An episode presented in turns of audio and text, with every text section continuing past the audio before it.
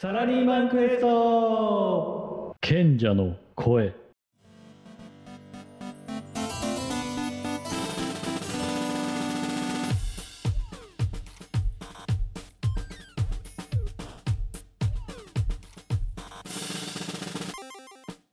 そこまで言っていいんかい？とヒヤヒヤするほどの超爆裂心の叫びとモヤモヤトーク。サラリーマンのあなたに勇気と希望共感を受け取ってもらいたい仕事の活力にしてもらう番組。ここからはサラリーマン一筋23年。中間管理職。悩めるサラリーマン賢者ヒロポンと自由自在人行き当たりばっちり心の魔導士ギルドマスターミサウがお届けしていきます。おはようこんばんは。始まりました。サラクエ。サラリーマン中間管理職悩める賢者ヒロポンです。おはようこんばんは。心の魔導士ギルドマスターミサオでございますはい、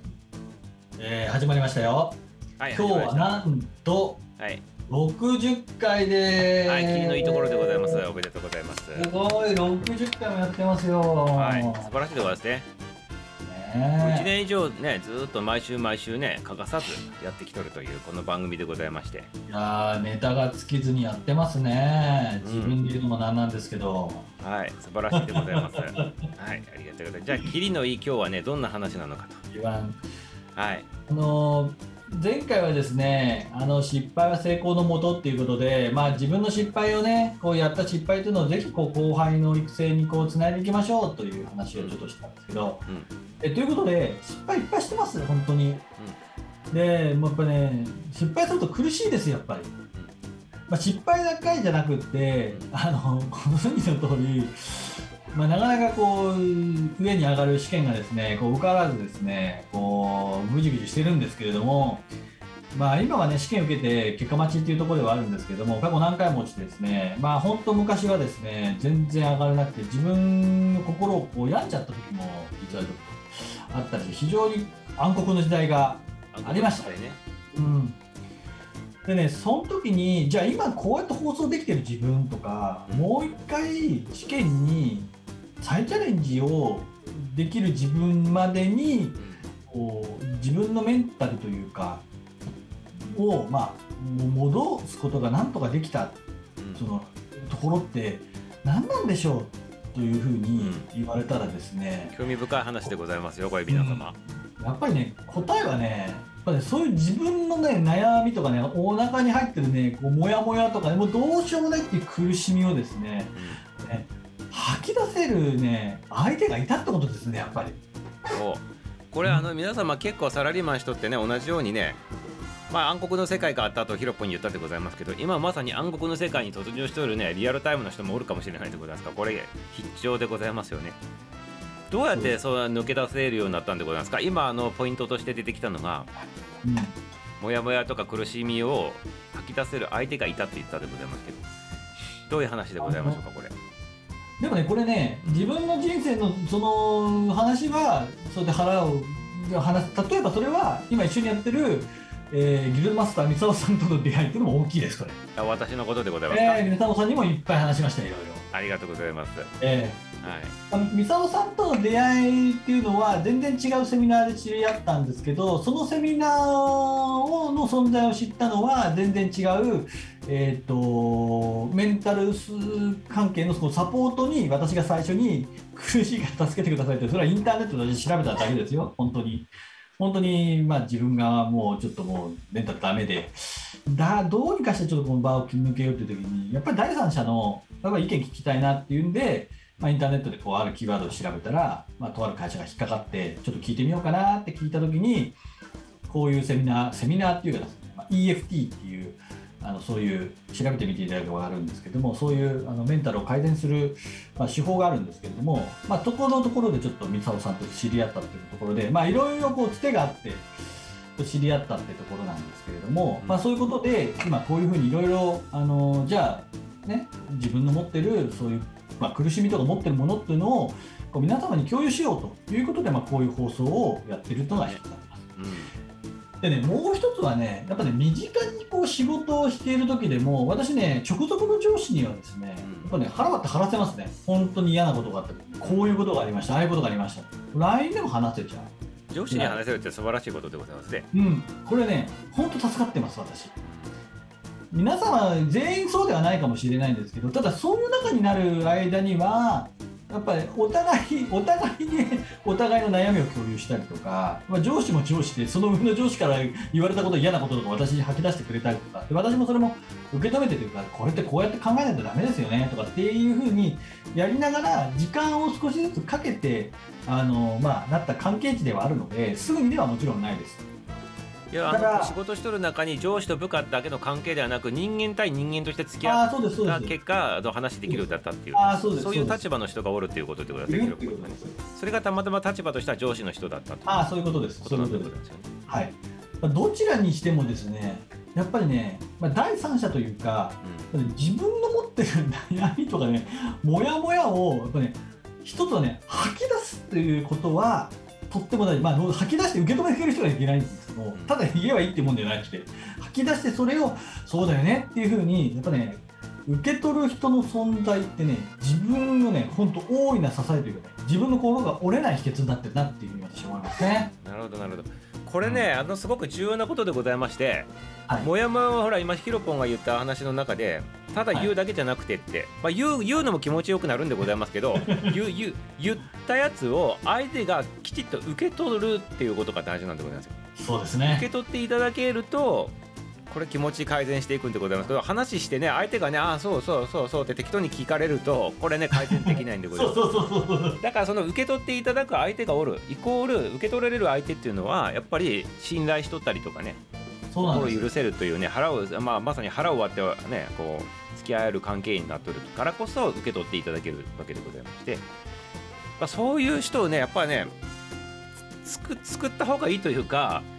うん。あの仕事上のなんか利害関係だけじゃなくてやっぱ人間同士のねあそうです。としてねあのこうそういう人を作ってやっぱりいかないと人間でございますから一人では絶対無理でございますからねこれね。いやそうですね。うん例えばね取引業者でもあの前もいろんなね腹を割って話すとか秘密をちょっとこう話しながらうまくこう交渉をうまくやっていくなんて話もしてましたけれども、うん。意外とね取引会社同士の人との会話でももちろん仕事はビジネスとビジネスの間で交渉の話もしますけれども一旦こうちょっとアイスブレイクするときってあなたの上司どうなのとか言っておきながら例えば値上げしてくださいって話が来た時もいやー上司からやると言われたでしょ大変だよねとかっていう話をするといや実はそうなんですよみたいな話をするといやじもう私もね実はこんな風になってんですよなんて意外とね人間対人間の話になるとですねそこの場でもね意外とね毒吐き屋ができるんですよね。そういう小さなことでもちょっとはねやっぱりね気が楽になるというか気休めかもしれないですけれどもやっぱねちょっとだけでもね少しね風を上げてシューってガスをね抜くっていうのはねね。日々やっていくにね。大事ですねこれ。これはちょっとあの哲学的な話言っていい？どうぞ。あの私たちは人でございますよね。はい。人は人のままでは生きれないんでございますどういうことなのかと言ったら あの人人人なんでございますよ。それぞれが。個々が人なんでございますけど、はい。ここにに人間っていうと間って書くでないですか。人の間、はい。人の間間が入る。要するに腹を割って話せる。もしくはきちっとこう信頼できる相手ができると人間になるんでございますあ人の間ですね。だから人としてあの生きていくだけではなくそこに関わりを持って初めて人間なんでございますよ。そうですね。わかるでございますか？こういう言ってることが。だから仕事しとる上でもただ人としてビジネスとして利害関係だけで付き合うんじゃなくてあねあの間が入ってあの人間として付き合うと。あそういうことをねあのこう難しい話で言うと哲学的な話奥深いですね。そういう話なのかなと思ってちょっとミサを聞いとったんですけど、人は人だけとしてだけじゃなく人間として生きていきましょうよっていう。ねそうですね。そういうおだからね、私の場合はね、こういう言い方をすると、まあ、元も子もないって言われちゃうかもしれないんですけど、もう私はね、今ね、そういうふうそういうふうにやっていかないと、レスとか、いろんな悩みとか、いろんな問題が抱えてきて、うんもうずっと抱えっぱなしだったら、もうダメになっちゃうんで、自分はね、仲間、自然的に取引業者に人にもう、言える人だったら毒入っちゃうかなとかっていう、自然的に出ちゃうんです、それは。もうそれは仲間ね、やらないと、多分自分が回せないんです、これ。自分人と人じゃなくてこの人に人感、ま、人の間 というものをね作らないと自分はもうね人として生きていけないなっていうねやっぱアラームが常になってね多分ねそういう会話をしてんだろうなと思います。まあそれが人間でございますからね。人間ですね。うん。素晴らしいでございますね。だから皆さんもあのヒロポが伝えたいメッセージとしたら、あのこうまとめていただいてこういうことなんでございますかね、何を伝えたいなと、うん。うん。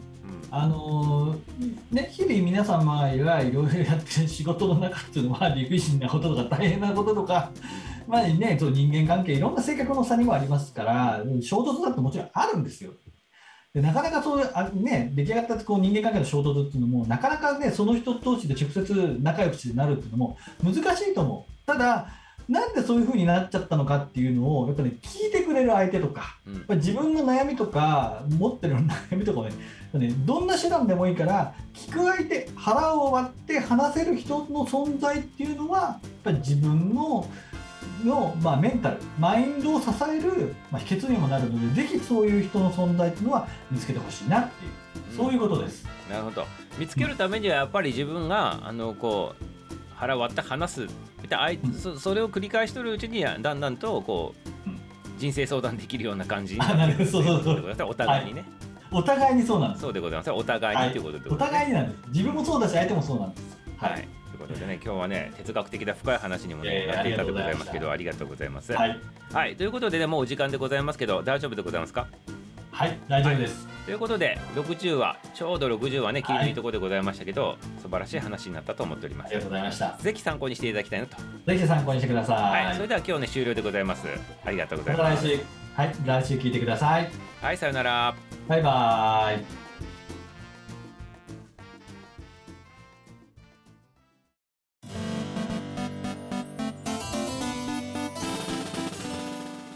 いかがでしたでしょうか？この番組はね面白い楽しいもう少し聞いてみたいなと思われましたらねぜひいいねとフォローの方をお願いします。そしてこの番組では皆さんからのコメントレターをお待ちしております。サラリーマン人生の中でねこういう問題が今あると悩みそういったことがありましたらねぜひぜひ送ってきてくださいませね。スタイフのレターそして Twitter インスタの方もやっておりますのでそちらの方からでも大丈夫です。ということでまた次回もお会いしましょう。バイビー